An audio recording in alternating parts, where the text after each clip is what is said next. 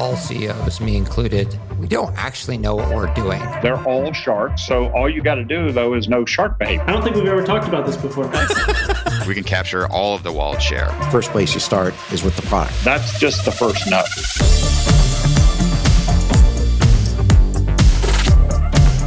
This is the Capital Stack.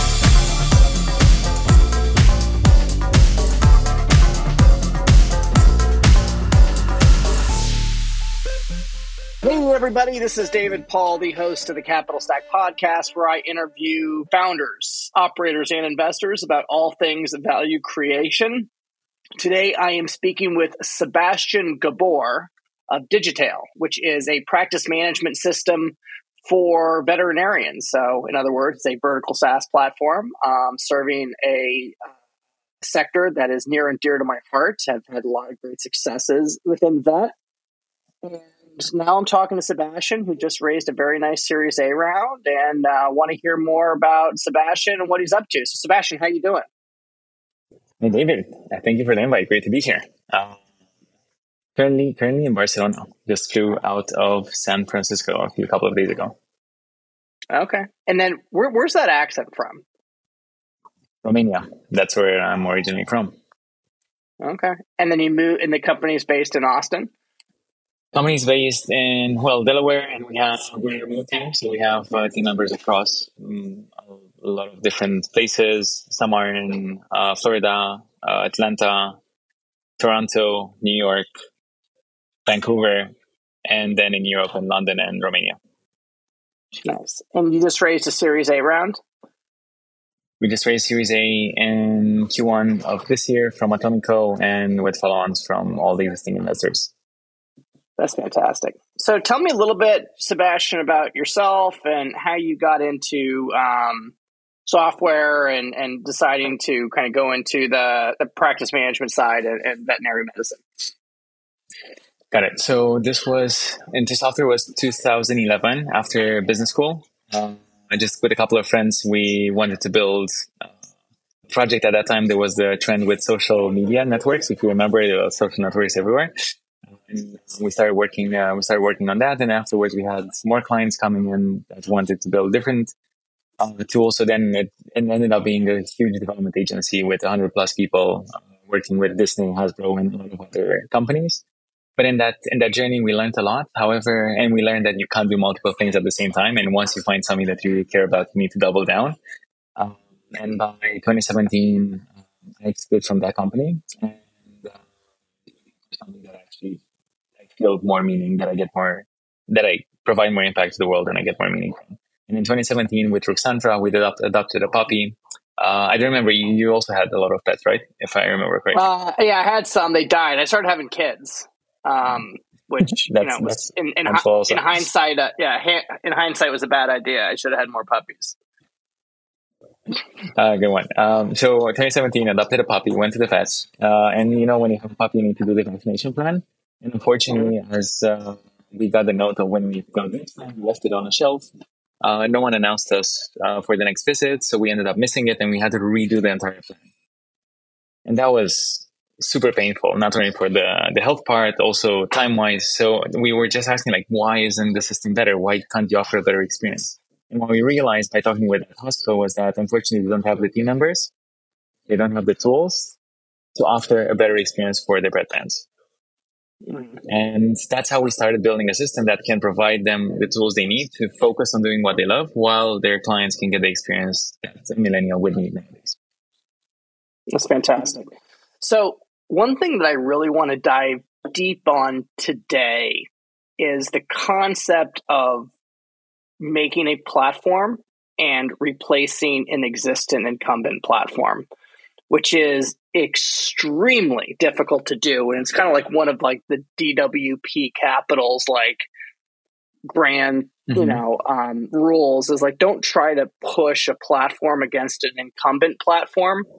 Um, and for obvious reasons, it's just it's it's very the switching cost is very very painful. These platforms are very sticky and they make it very difficult. And you going to have to win on price, right, in order to kind of motivate that. Um, mm-hmm. You know, and I'm not sure if that's Digitail's story, but you know, I'd love to kind of hear um, how you thought about the incumbent players. Now, in the veterinary space, there's a couple of like legacy software companies. Some of them are holdcos, um, you know, Shine, where companies go to die. You know, Patterson, you know, IDEXX. They all kind of have their own version of you know on you know on prem that looks like cloud like solutions. So, how did you think about coming up and putting a platform and convincing veterinarians to take a shot yeah, was definitely wasn't easy, but um, I'll tell you how we see the market. In 2020, when we started focusing on the US, when when we started working with the first clients there, we realized that 80% of the market was on-premise systems.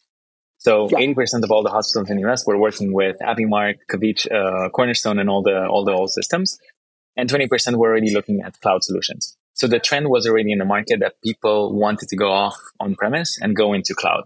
And there were for various reasons. One, the servers were crashing. Uh, the clients were demanding a better experience and they weren't able to offer it. They started working with too many add-ons. So they had one system that had five different add-ons just to have online appointment system and a couple of other tools. And it became really bloated. So that was a moment when we came with the value proposition of an all-in-one tool, one partner that can get you end to end where you need to be. Uh, and that was super attractive for vets. And at the beginning, it was really, really difficult because, again, we were a couple of team members. They haven't heard of us. There was a big jump, like leap of faith of oh, who's who, who's Digitail and what are they trying to do. Uh, and it took a while to build that trust. But once we we got one vet, they were super happy. They started referring us, and then we started having word of mouth. And now, uh, in just a couple of years, we work with over 800 hospitals. Um, we also started working with the bigger vet groups, so the the multi-location GP type of um, type of clinics, and it's it was mostly the community that helped us uh, Yeah, so you just had to do it just like everybody else. You had to cross the chasm. You had to go to early adopters, probably onesie Tuesdays. You know, kind of you exactly. know um, you know companies that probably had more of a, an inclination to move to cloud and you kind of proved out your value and as mm-hmm. you made jumps you continue to build on the platform because i could imagine if you i mean being a startup you know you have to focus on if you want to be all in one that means you're probably doing everything you know at you know 50% of what some of the deeper platforms are doing just based on company size like you know you can't out engineer you know at that time right so how did you come across mm-hmm. and think like you know yeah you know you are you know you're getting all the we're going to give you all the things light versions but over time like you know this is our grand vision i mean was there kind of like those kinds of conversations that you had to talk about did you have to sell futures and roadmap and come along with us on the journey in order for them to kind absolutely. of buy into it. Yeah, absolutely. like for eh, like building a PIMS, I think is the most excruciating task because it's never enough. Like with every clinic that we talk, they'll always want you know more features, and it's it's yeah, it's it's reality. The PIMS needs to do everything at the end of the day, and we've always been like um, having this huge roadmap that we we tried building. I think the key thing, and this is where our team did a really good job, and I'm I'm really like proud to to work with such colleagues is that they they were able to understand what are the key problems that the clinics were having and focus on those. Because in general, if you look at most users, they will want the, everything in the world, but they will really need one or two things to get you get them really really well. And if you get those, they're going to accept some things mediocre and some other things not being there at the moment. So that was one of the balancing act that we had to do is always identifying what are the really really important things. And there's one advantage of being an all-in-one tool because there's things that currently you can't get out of uh, integrated partners. So, for example, when you go you go to a clinic that uses Digitail, um, the clinic doesn't need to manually export anything to manually send you the medical records or send you the rec- recommendations. All of that happens as you close the medical record. So you end the visit, mm-hmm. and then everything is exported and personalized for the pet parent directly in the app or via email or depending on what they use. And all of that is frictionless. So those are things that we were able to do that really came as a plus, you know, on the all-in-one aspect. Yeah, I mean, and they were able to wait. Yeah, that's on-prem plus 10x value, right? Which they couldn't have done based mm-hmm. on the original architecture of not being on cloud. Yeah. So that so was, that was the balancing act. yeah, what did you learn like from an MVP perspective? Like what did what were table stakes that you needed to approach the market? What did you learn like, you know, the customer said they needed but they didn't need, you know, and and how did you navigate that prioritization process? Because you have to come with, you know, I'm assuming like scheduling and, you know, there's a couple key everything, you know, components inventory, and modules. reporting, finance, consent forms, estimates, Yeah. everything. Um, so I think big, big uh, learnings was that first you have four different stakeholders in your standard animal hospital. Mhm. And so basically you have the vet owner, the practice manager, the vet tech, and the CSR. And they all need different Mhm. things. And they all have uh, worth the decision making power. So you need to balance that and understand who's the more important stakeholder in the specific practice uh, and uh, who do you need to make sure that they get what they need at the beginning. So that was that was one. Second is that we always got requests for additional reports or additional reminders or additional notifications. But at the end of the day, what we saw is that they were used for probably one week. And then people weren't actually having the workflows because they were busy doing the thing they love, taking care of patients.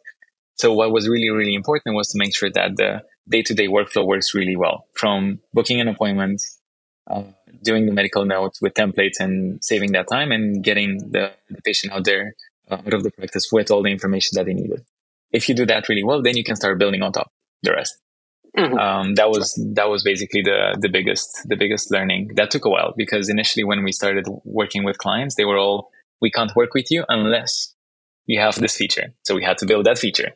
They might have used it Mhm. or not, but you needed to have it in the moment Right. of signing the contract. Right. So yeah, there is uh, a perceived need versus an actual need, right? And you know, it's it's not um it's not uh reasonable, right? Because it's not backed by data because buyers don't usually buy things on data. They buy things on emotion, right? Absolutely. Like Uh, one, one thing I can tell do you with uh, with yeah with with the app for the pet parents, what we realized is that initially uh, people were so pet parents were downloading the app, um, and they were using it once per year for the for the annual exam and annual vaccines. Then once we added online booking system, they started also using it to book appointments. So it was a couple of more times per year. Then we started adding learning center. So they were using it for at least one or two weeks after uh, the visit. And then after Mhm. we added chat, we started having a much higher uptake because then you started enabling communication with the practice.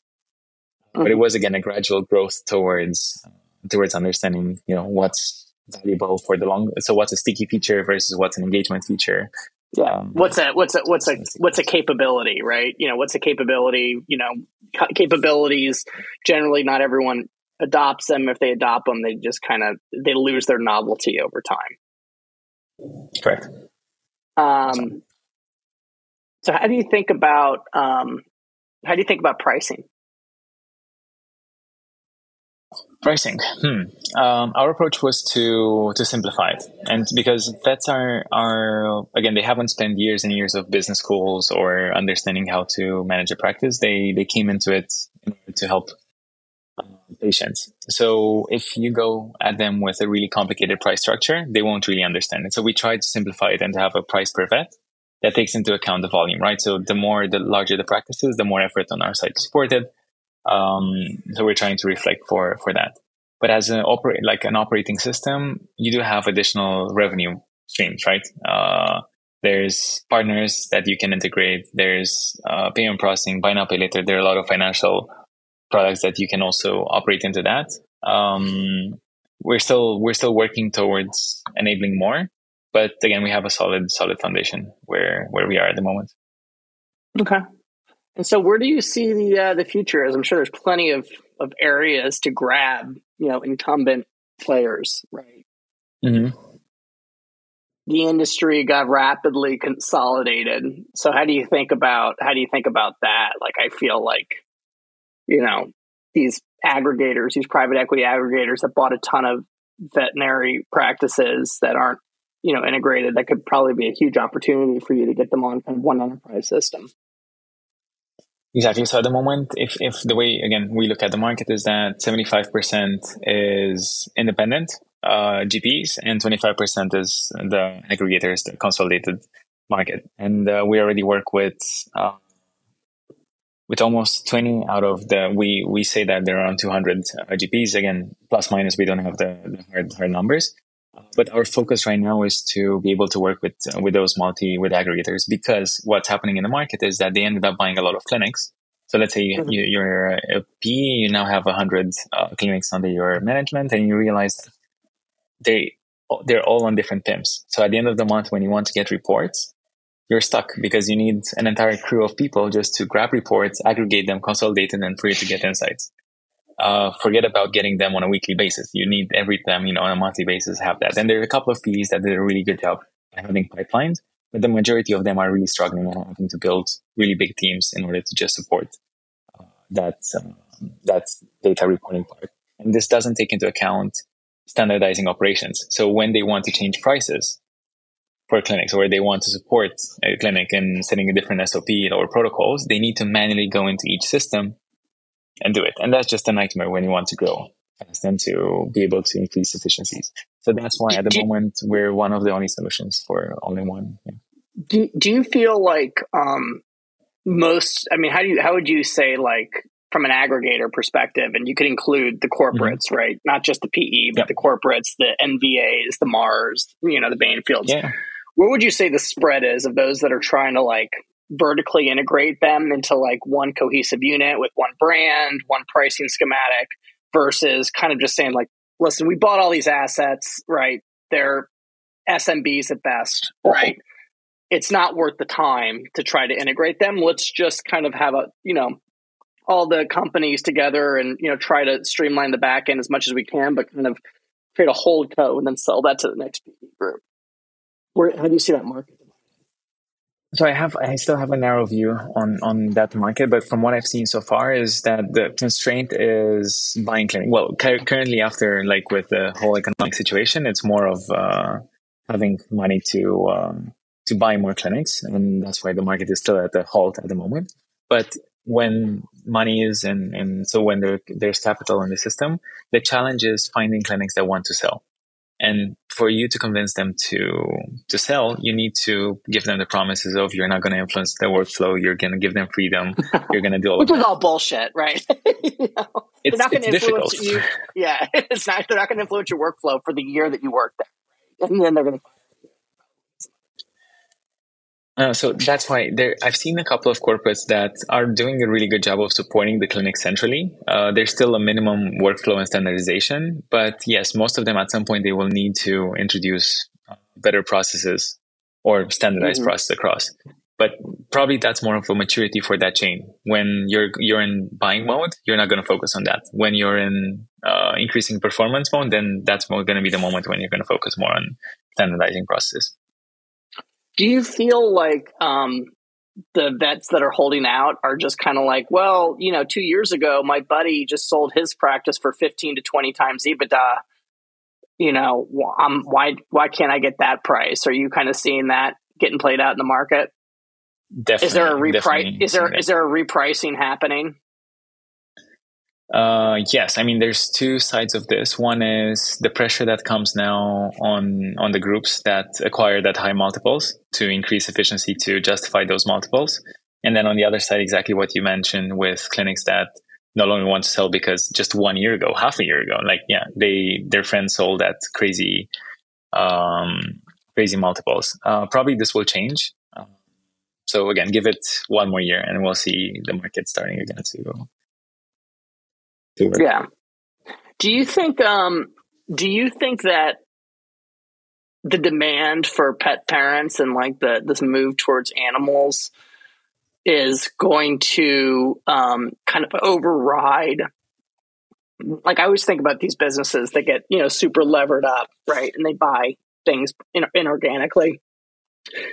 Mm-hmm. They generally are subjected to a lot of covenants, right? And labor costs yep. are going up, right? So the margins are getting thinner. Um, there's only so much capacity you can have in a clinic, right? There's not, you know, you're capped by location. It's a retail business.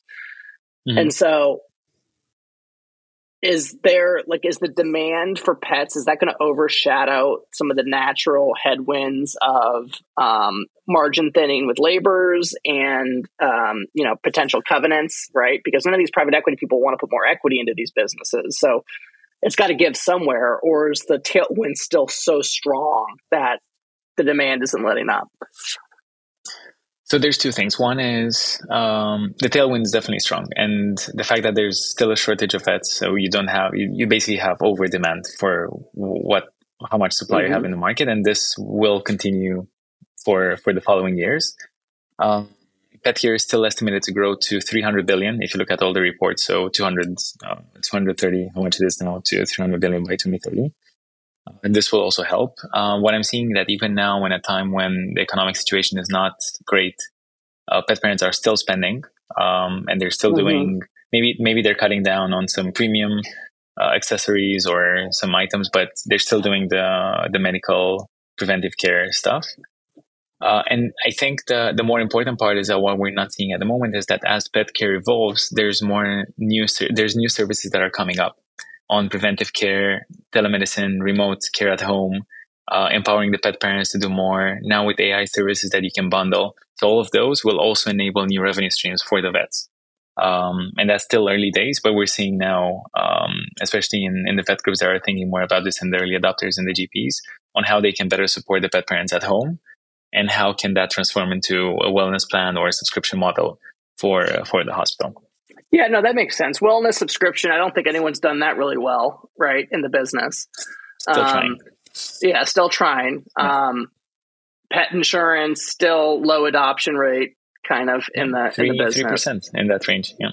Yeah, it's unbelievable. So, and it's insane uh, if you compare it, to Europe. Like if you know, in, in Stockholm, in Stockholm, in Sweden, it's ninety percent adoption for dogs, seventy percent for cats. In the UK, is seventy percent for dogs, fifty percent for for cats. That's the insurance adoption compared to the 3% that we have in the US.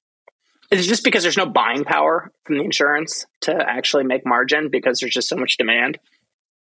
It's a huge combination of factors. First, I think we need to get the, we need to simplify the process. That's one of the mm-hmm. things that needs to happen in the US because you still need to file claims manually and it's a, you don't understand what's actually deductible. So it's, it's a huge process of like trying to navigate that, uh, um, uh, of the situation. And then also it's probably culture in terms of I've seen pet parents that once they have a big bill to pay, they see the value and next time they're going to have the insurance.